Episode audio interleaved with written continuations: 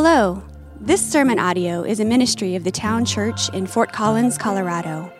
If you would like to learn more about us, how to connect, or how to support us, go to our website, thetownchurch.org. While listening to the Bible preached is a healthy part of our spiritual formation, it is not the whole picture. So if you aren't a part of a local church, we encourage you to prayerfully commit to a local body of believers where you live. We're glad you can join us, and we hope God uses the following sermon to reveal more of His glory to you. Good morning. It's good to see you all this morning. It's good to be in this place together. It's getting warmer in here, isn't it? Um, I'll, I'll, let you know this. Um, it, it, just keeps going like this. So one day you'll get up on a Sunday and the pew will just go with you. It'll be stuck. Um, also, want to let you know in relation to that uh, over the next several weeks, I think starting next week, it may be the week after, we'll have visitors. You'll see a lot of visitors coming in. Uh, Cru is here for several weeks this summer training. And so if you see a lot of visitors over the next uh, six or eight weeks, that's who they will be. I would encourage you to interact with them, love them, care for them, um, get to know those people. They're here to, uh, to tr- for training, but we can serve them. We see that as an opportunity for us to serve, uh, serve a people from across the globe, really. So there's that. All right, grab your Bible, turn to Psalm chapter, or not Psalm chapter, Psalm 10. All right, Psalm 10. So what we're looking at this morning. We've been working through the Psalms over the past few weeks. We'll continue to work through the Psalms uh, through the summer. And as I've said over the weeks um, leading up to this, our desire over the summer, as we are working through the Psalms, is, is a few things. But, but primarily, it's to see more of God, to be awakened to His greatness, and to experience it in a lot of ways. We've been praying a lot for renewal and revival uh, among us. So that is what our hope is as we work through the Psalms, is to see more of God, to, um, uh, to be awakened to His greatness, to see His greatness, and, and to, to really experience together as a people renewal and revival. Our desire is to celebrate God. He is a good God worthy of our worship. And so um, that, that's our heart. So this morning we're in Psalm 10. Um, as we said last week, Psalm 9 and 10 are at times smashed together as one psalm, but as I've studied, it, it seems as if there are different enough themes in the Psalms, in, in these two Psalms, to break them apart. And so we'll just look at Psalm 10 this morning. And so um, I'd like for us to read together. It's a longer one, and so I've broken it up for us that I'll read a, a big chunk of it, and I'm going to give you some to read as well. Um, I'll have it your part in red on the screen, all right? So I'm going to ask you, if you're able, to join us in standing as we read this morning. I'm going to turn and read two uh, with you. So your part's in red, I'll read the black, and here is God's word. So read with me. Why, O Lord, do you stand far away? Why do you hide yourself in times of trouble? In arrogance, the wicked hotly pursue the poor. Let them be caught in the schemes that they have devised. For the wicked boasts of the desires of his soul, and the one greedy for gain curses and renounces the Lord. In the pride of his face, the wicked does not seek him. All his thoughts are, There is no God. His ways prosper at all times. Your judgments are on high, out of his sight. As for all his foes, he puffs at them. He says in his heart, I shall not be moved throughout all generations. I shall not meet adversity. His mouth is filled with cursing and deceit and oppression. Under his tongue are mischief and iniquity. He sits in ambush in the villages. In hiding places, he murders the innocent. His eyes stealthily watch for the helpless. He lurks in ambush like a lion in his thicket.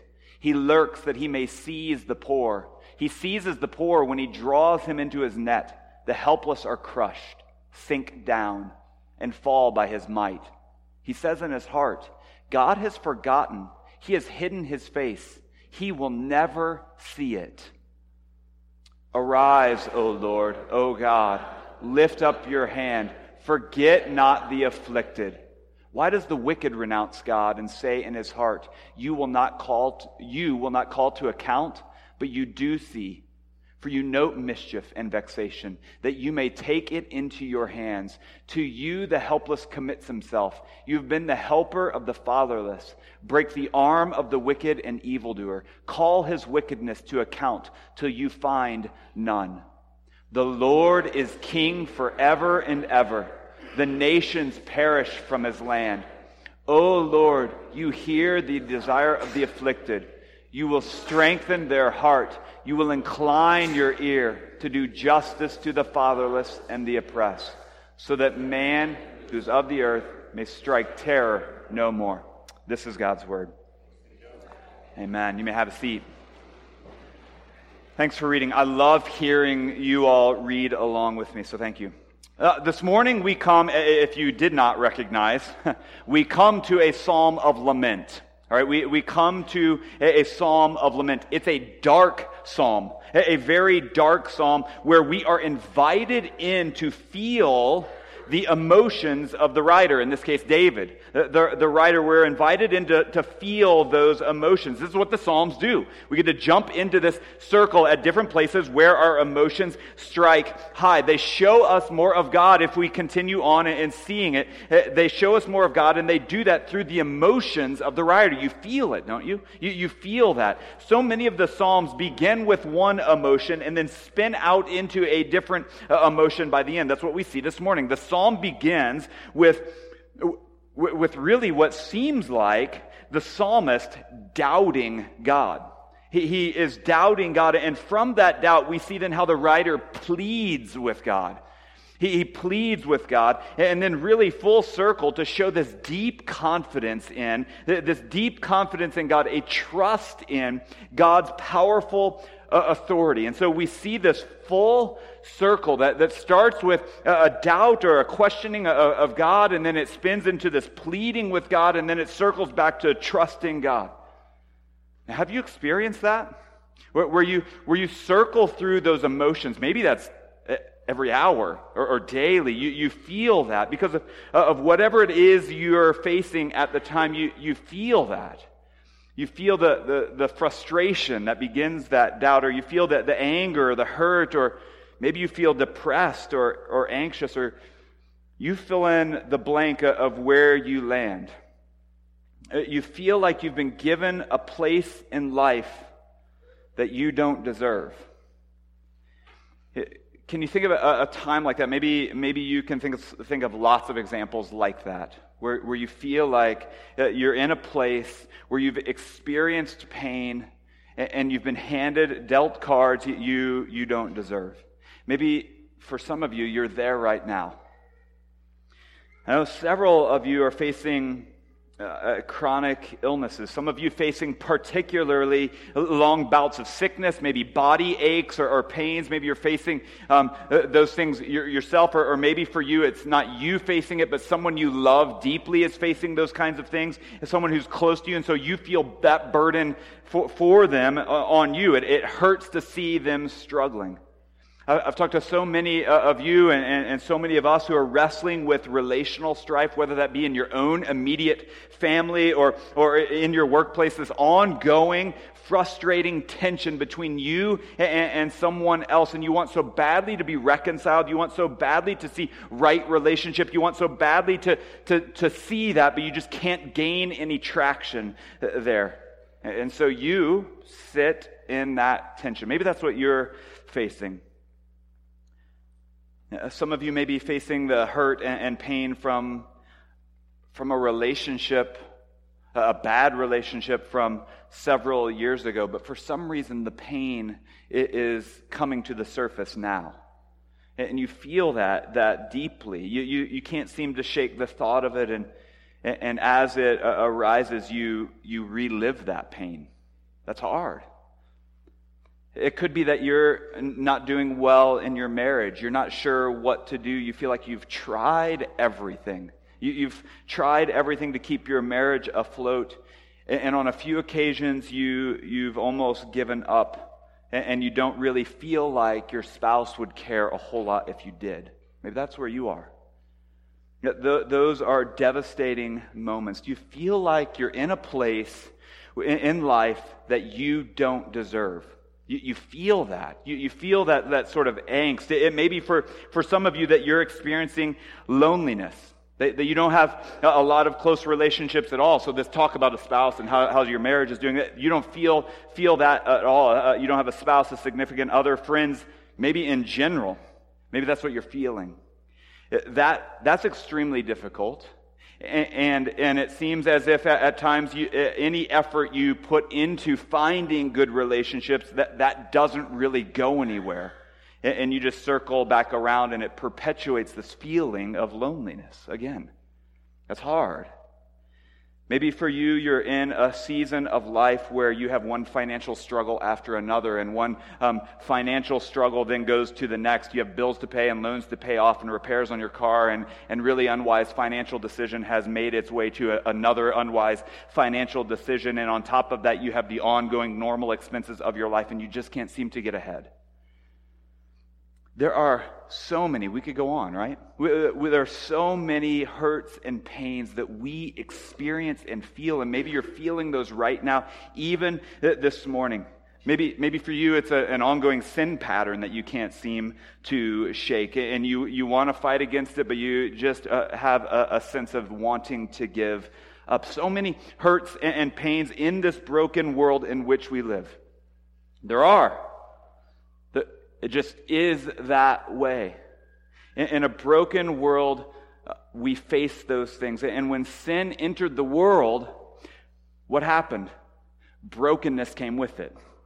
Right? And so we live in that. We, we live in that tension, the hurt and the pain and the sickness and the hardship and the betrayal and the loneliness and the relational brokenness and the, and the temptation to fill our desires with things that we ought not to fill, fulfill our, our, our desires. Uh, uh, to be honest, at times it's pretty easy to do what? To go straight to a place of doubting God. It's easy to get to that place of, of doubting God. The, these things go hand in hand at times, don't they? Uh, that goes all the way back to the beginning of creation, uh, where God um, uh, created man and woman and put them in the garden. Isn't this how the enemy first tempted the man and, man and the woman in the garden? God told them that they could eat from every tree but one. He places them in a place that, that is beautiful and perfect, and they can enjoy all things, right? So he placed them in Fort Collins, kind of. But anyway, he places them in this place the, there's some relation there, by the way. That's an aside, but, but I think we feel that here. He puts them in a place where he says, This is all for you to enjoy, except for one thing. And, and the enemy grabs onto that and, and says, did, did God really say that? Did, did God really say that you couldn't eat from any tree? Now, did you see what the enemy does? He, he twisted that to try to produce what? Doubt to try to produce doubt. And so the enemy goes on to lie about what God has actually said. This has been going on since the beginning. Our enemy wants nothing more than for us to doubt God and then to turn from Him. In the, in the midst of uncertainty and pain and trial, it's easy to go straight to doubting God, isn't it? It's, it's easy to go there.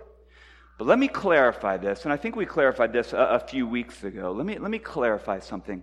Our doubting God, our questioning of God, may prove to be fruitful if the end result is a deeper reliance and trust in God. So I think we need to grab onto that. Not, not just shove it aside and say, well, that's sinful and I've got to turn. No, our doubting God may prove to be fruitful if the end result is a deeper reliance on and trust in God. Have we experienced that? Where, where you begin in that cycle of doubt, and, and, then you have to, to get to a place of, of trusting God, pleading with God, and, and then trusting God trials occur that, that, cause you to doubt God's involvement, uh, but then you see, you experience, you believe that He's actually, actually involved, involved for your good and his glory, which then turns you from doubt to, to pleading to help and then into a deeper trust in God. That's the cycle that we see in this psalm today. It's the cycle we see. So look at verse 1. Here's how David starts. Look at, look at your Bible if you have it open. Verse 1. David starts with two questions that show his doubt, show his, his questioning. He says, Why, O Lord, do you stand far away? Why do you hide yourself in times of trouble? Or, or, in other words, why, why do you stand and watch all of this go down with no involvement, God? Why do you let this garbage continue? Why do you allow this stuff to, to continue to happen? Why are you absent when I need you most? Why? Those are really raw words, aren't they? Uh, certainly, you've been in seasons where you've maybe not said those things because you think they're off limits, but you've certainly thought those things. You, you've been in seasons where those, those are your questions. I mentioned this some last week, but as a family, we've walked through those things, and those questions have come to our mind as well. But we've been there.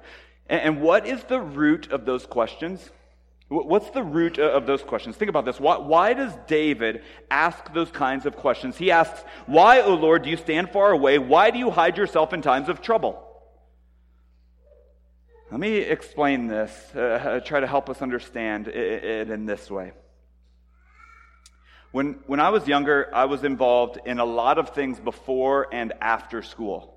Right? Um, so I was involved in things uh, before and, and, after school for the purpose of, don't tell my parents this, they're not here in this service. I won't say this in the second one. But um, because we lived way out in the middle of nowhere and I had to ride the bus to school. So I knew if I could do things before and after school, I wouldn't have to ride the bus because they'd have to take me because I didn't have a car. Okay, so don't tell them that. But that's why I did it they thought I was just an overachiever. I was not. Um, so here's what I did I was involved in cross country and track and, and, and, student council. And, and so I had to go to meetings before school and practices after school. And, and, and I didn't have a car. And so I was reliant on my parents to get me to those places, to those events, those practices, those meetings, those activities.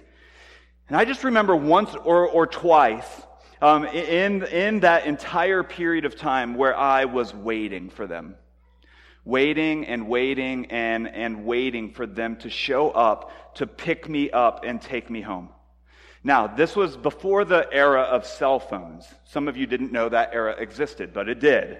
This was before the era of cell phones, so I didn't have a way to get a hold of them. So what did I do? I sat and I waited. And on a few occasions, on those few occasions where they were late, now I would get into the car angry or, or frustrated.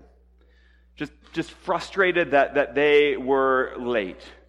At times, I, I was a, a, little bit worried about why they were late. So unsure about where they were and why they were late. The things start going through my minds about why they were late.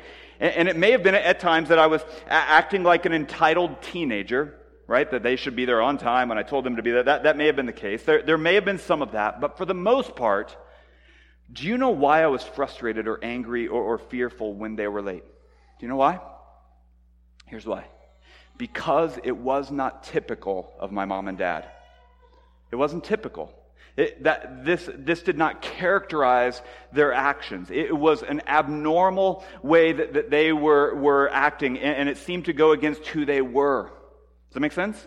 So here's where this comes all, uh, all around. When David says, why, O Lord, do you stand far away? And why do you hide yourself in times of trouble? He's, he's, he, he's saying that from a place of doubt, but not a doubt in the character of God, but in the plan of God. Do you see that? It, he doesn't doubt the character of God because he knows the character of God is firm. But, but he's coming at it from a, a place of doubt in the plan of God. Uh, David would not ask those questions if he had not experienced God as a loving and caring, generous, gracious, merciful Father. He would not have asked those questions. He wouldn't have said, Why? Why? Because he knows the character of God. He, he says these things from a place of doubt, not doubt in the character of God, uh, but a doubt in the plan of God because, because of the consistency of God's character. And so he asks, Why? Now, do you understand the difference there?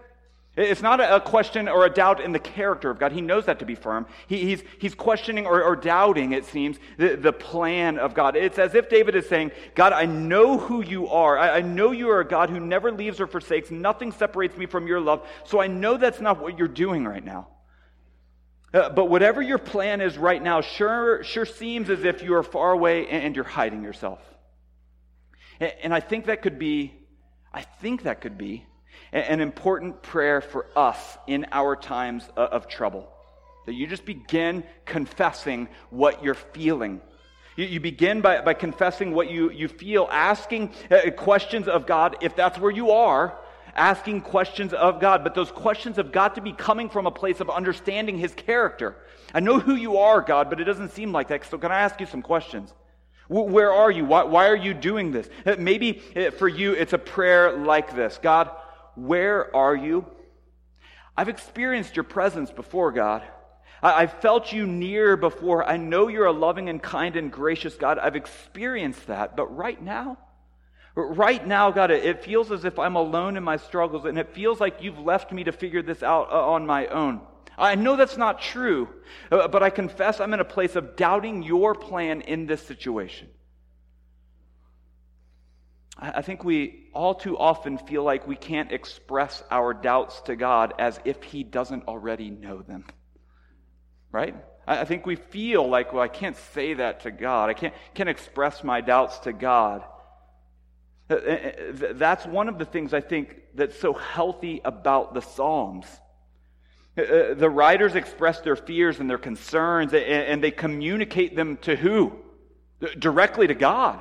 They're communicating these things directly to God. That's healthy. What often happens is that because we don't feel like we can communicate our doubts to God, it trickles into other areas of our life. We, we don't feel like we can communicate our doubts to God, and so we don't communicate them to others either. Have you seen that? Uh, and so we shove it all down and we never talk about, uh, uh, about where we are, and, and we then feel as if we're the only one that struggles with that thing because we just don't talk about it and no one else does either. This puts up walls between us and community uh, around us. We then do what? What's the next step? We then pull away altogether, right? No one else is like me or struggling with me in these things. And so I've got to pull myself away from that. We've got to distance my, myself uh, away from that altogether. I'm going to avoid Sunday mornings. I'm going to avoid townships or small groups, or, and I'm going to avoid one on one relationships. I'm going to pull away together and find community with other people who can relate with me a little bit more. That comes from a place of not communicating where we actually are, I think, in part. And I think the author of Hebrews tells us um, what we ought to consider. It says, let, let us consider how to stir up one another to love and good works, not neglecting to meet together, as is the habit of some, but encouraging one another, and all the more as you see the day drawing near. So, do you see what, what the author is saying? Part, part of incur, our encouragement of one another is, is doing what? Is being together. It is meeting t- together. But we won't be encouraged if our meeting together is staged and fake. You do get that, right? We, we won't be encouraged if our meeting together is staged and fake. I'm doing fine and, and God is good, right? If that's, if that's not what we believe, why would we say that? Why would we say, I'm doing fine and God is good? If that's not what we believe, that's lying and it's not stirring up one another to love and good works. Now listen, that's verse 1 of Psalm 10, right? That's verse 1 Uh, of Psalm 10. That's how he starts this interaction with, with God about where he is. Uh, that's verse 1, and, and it's a question to God about his presence. And I think we see the devastating effects uh, of doubting the character of God. That, that affects the nearness with, with Him and it affects relationships with one another. But to be honest and transparent with each other and with God, or I would say it this way, with God and, and then with others, is a move towards health not away from it. I think we have this lie in our minds if I confess where I really am, that's unhealthy. No, that's, that's a move toward health. All the way through, then, the next 10 verses of Psalm 10, David communicates how he is experiencing his doubt. Uh, his doubt of God's plan. And in verse 1, he asks questions of God, and then he goes on for 10 verses about how he's come to experience God's plan. Verse 2, the, the wicked arrogant, arrogantly go after the poor. They, they have schemes to oppress the poor. Verse 3, the wicked boasts uh, about his desires and curses God. Verse 4, in arrogance, the wicked don't seek God. In fact, they say, there is no God. Verse 5, the arrogant, wicked man seems to have everything going his way. Sure, God, you judge, but, but you're out of sight and out of mind. For the wicked, he blows off his enemies. And then David gets to verse 6 and he quotes the wicked. He gives this hypothetical quote of what the wicked may be saying to show us the mentality of those who are against him. He, he says, The mentality of the wicked is this I'm confident nothing is going to stop me. No one in any generation is going to put a stop to me and my plans. That's what the wicked is saying. Then he goes on in verse 7 The arrogant uses his mouth to curse, to lie, to oppress. Verse 8 He's a predator stalking the weak. Verse 9 He's looking for ways to ambush the poor and take advantage of them. Verse 10 He does it. He, he does it. The helpless, the weak, they fall. And then verse 11, he circles back around and, and, gives another hypothetical quote to show the mentality of the wicked. God has forgotten these people, the wicked say. God's forgotten these people. He's hidden his face from this. I've got the upper hand here. Your God is weak. Ten verses are, are exactly why David says in the very beginning, Why, Lord, do you distance yourself? Why do you distance yourself and hide yourself when we need you? When we need you. Do you see 10 verses, verse after verse after verse, David's perspective of, of what the wicked are, are doing to those who are weak and oppressed? God, are you going to let this happen? I know your character. I know you won't let this continue forever, uh, but I'm struggling to trust your plan right now. I'm struggling to trust that now. And so, what do you do when you're in that place? I think that's what we ought to consider. When you're in that place of questioning, if you, if you have spent 10 verses long uh, of considering and questioning the, the, the, things of God, the plans of God, what do you do when you're in that place? What do you do when you're, you're waiting on God to answer, when you're waiting on God to reveal his plan, if and when he does reveal his plan? And I think we've got to remember that, that we're not entitled to him revealing his plan to us. We're not entitled to that. He doesn't owe us that. But while we wait and while we watch the, the oppression of the weak, which is what David is getting at, when we watch that, what do we do? David tells us we plead with God. We could spiral out of control into doubt, but, but we plead with God for help, which is exactly what David shows us in verses 12 through 15. He says, Arise, O Lord, get up, lift up your hand, go to work. Don't, don't forget the afflicted. Don't turn away from those being oppressed. David does exactly what he ought to do in the midst of doubting and questioning God's plan. In the midst of that doubt, he doesn't spiral into more doubting, uh, doubting God's character. He's confident in God's character. Uh, that's clear in how he addresses God in verse 12. Oh Lord. He, it's clear that he, he, understands who God is and, and what he's a, a, about. O Lord, sovereign ruler, O God, respond to this in the ways that are consistent with your character. And so he pleads with God. Verse 12, don't forget the afflicted because you, you, you, consistently stand up for the oppressed. Verses 13 and 14, God, you see all things. You see the hearts of those who speak against you. You see that. So, so please help those who are helpless. Help the fatherless. Help the orphan. Those who are oppressed and being taken advantage of. Help them.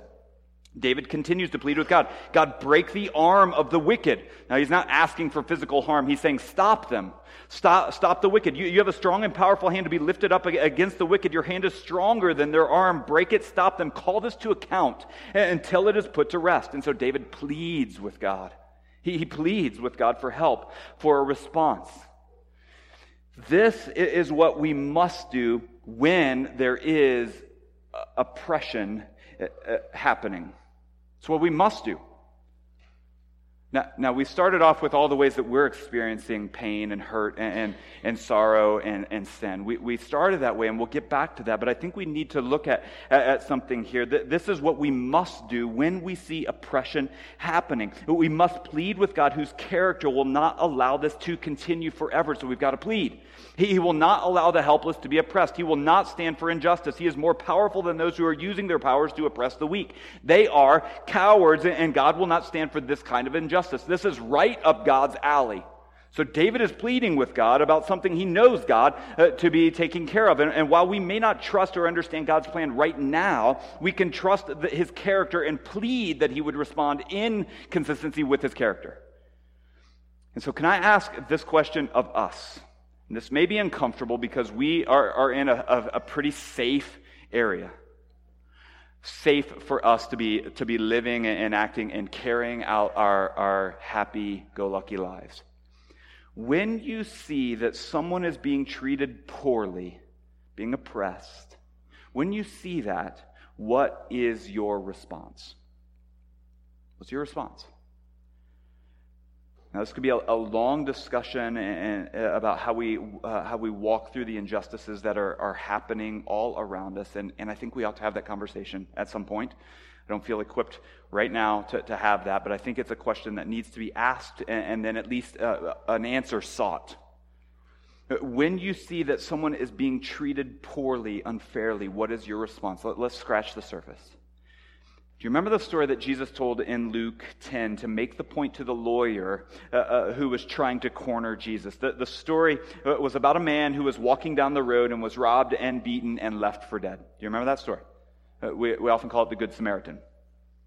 A, a, few religious officials pass by him. They, they don't respond to his, need, to his need at all. In fact, they go to the other side. Uh, then one who uh, culturally and religiously was an enemy passed by and did what? He took care of the man. He, he cared for him physically. He took care of his ongoing needs. He took care of him financially and said he would check back in on him. Took care of his needs. And do you remember the point of the story that Jesus was telling? Here's what the point of the story was. Uh, the, the point of, of the story was, was to follow the command that had already been given. And what was that command? You shall love the Lord your God with all your heart and with all your soul and with all your strength and with all your mind. And what? Your neighbor as yourself. The point of the story, in part, is this we are called to respond when we see injustice happening. We're called to respond in caring for those who have faced these injustices, those who are needy. We're called to care for the poor. Jesus says we're always going to have them with us. So, so we are called to be caring for them.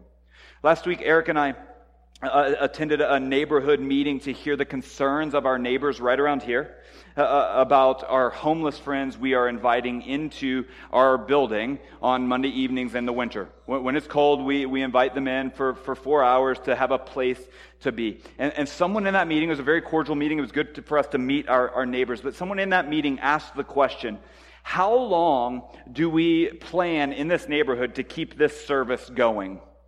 How, long does this uh, need to continue? And one of the pastors here in Old Town, he's a good friend. He stood up and addressed their concerns and, and did that very, very well. But he said, We plan to continue to serve our homeless friends as long as they are in need and until Jesus returns because he's called us to do that. It, it was a beautiful moment of just hearing that simple truth. That's what we're called to do. In, the very least, we've been called to care for those in need. But, but listen, if there are injustices happening, we can labor and fight and we can, we can go after helping those in need and, and then work with the, the officials in, in, the law to bring about some lawful uh, justice. But this is what we've got to remember. To get back to the psalm, this is what we've got to remember. God is the one we must plead with for help in putting a stop to the enemies who are taking advantage of those who are poor. We've got to start with pleading with God plead with God. Our response must be one of pleading with God for help because we trust his character. We, trust his character. We, we, may know, we may not know his plan. We, we may not know his plan right now. Uh, we may not fully trust it, but we can trust his character and know that he is one who will respond to and, and bring justice. This is what David does in Psalm 10. He pleads with God. And so, my question back, back to us is Are you pleading with God for help in, in these ways? Are, are you pleading with God that He would make right these injustices? a big picture. And, and then I would say, drill down into your own heart. Are you pleading with God about the place you're in right now? And, and your troubles and your struggles and, and, and the things that, that you are facing? Our response to a God whose character is stable is to plead with him that he would help. Isn't this exactly the way Jesus taught us to pray in Matthew chapter 6? Your kingdom come, your will be done on earth as it is in heaven. And so we pray. We pray. We know your character. Bring that to bear here on earth. We know it, so, so bring it here. And as we pray that, here's what often happens. Not always, but here's what often happens. The Spirit often changes us. Isn't that true? We're praying that God would change and respond. And in the process of that, what often happens is the, the Spirit often changes us, revealing to us that while we may not know God's plan, we, we can trust that He is God. We, we, can trust that He is sovereignly ruling, that that's God. And so this is exactly what David does in, in the last verses of chapter 10. Look at, look at verse 16 uh, of Psalm 10. We read this together earlier. I think it's the zinger uh, of the psalm. The Lord is king forever and ever. Can we trust in that? The, the Lord is king forever and ever. He's king forever, and he will show that in how he responds. It, it may not be in our timing, and it, and it, may not fit our plan, but we can trust his character and his power and his rule. He is king forever. And so David tells us, verse 17, he hears the desires of the afflicted and he will strengthen their hearts. Verse 18, he hears the fatherless and the oppressed and he will care for them and come after those who are hurting them. The Lord is king forever. We can trust God because that is who he is. That is who he is, and this is who he has promised to be. It's who he's promised to be. So let's bring this all together. Let's bring this all, all together. Re- remember, this is who writing. Come on, you're, you're falling asleep. Who is this? David, right? So this is David writing the psalm. The same David, the same David who was promised that his throne would reign forever. And what does he say? You're king, you're reigning forever. Uh, the same David who, who, is, who has been promised, your throne will reign forever, who, who, would, who would right all wrongs. This is the king that is coming. You right all wrongs and make all things new. The king that was promised, where? In Isaiah 9, promised to a people who are walking in darkness, who are facing the same kinds of things that we're facing. The, the same kinds of struggles and, and, and oppression that we see here in the psalm. This king was promised in Isaiah 9. For unto uh, for to us a child is born, to us a son is given, and, and the government shall be upon his shoulder, and his name shall be called Wonderful Counselor, Mighty God, Everlasting Father, Prince of Peace. Of the increase of his government and of peace, there will be no end on the throne of David and over his kingdom to establish it and to uphold it with justice and with righteousness from this time forth and forevermore. The zeal of the Lord of hosts will do this. Now, listen, can we trust God? Yes. We can trust God because he keeps his promises. That is his character. Eh, we will always know his plan in the moment. Now, do you know that right now? Right? Do you know what you're facing right now is, is, is what's going on and, and here's what God is, laying out? No, but you can trust that, that God is a loving Father who has a plan, a plan not to leave you, a plan not to forsake you, but promises to love you, to bring you into relationship. Why? Because of this Son who's coming. Through this Son who is coming, the wonderful counselor, the mighty God, the everlasting Father, the Prince of Peace, the greater David, the greater King, who will reign forever as King, bringing justice and righteousness in his rule forever and ever. So we may doubt God and question God. We may plead with God for help, and all of that must be flowing from a deep understanding and a deep trust that God does have a plan, even though we may not know it. He does have a plan, a loving plan, at least we know this in, in part, a loving plan to redeem a people, to restore all things, to make all things new, to, to reign forever.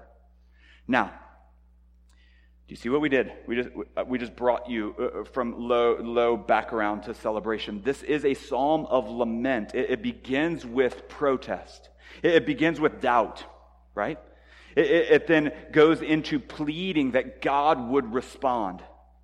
And, and then a deepening trust that God hears us and cares for us and is ruling and reigning as sovereign, and He will respond. He will.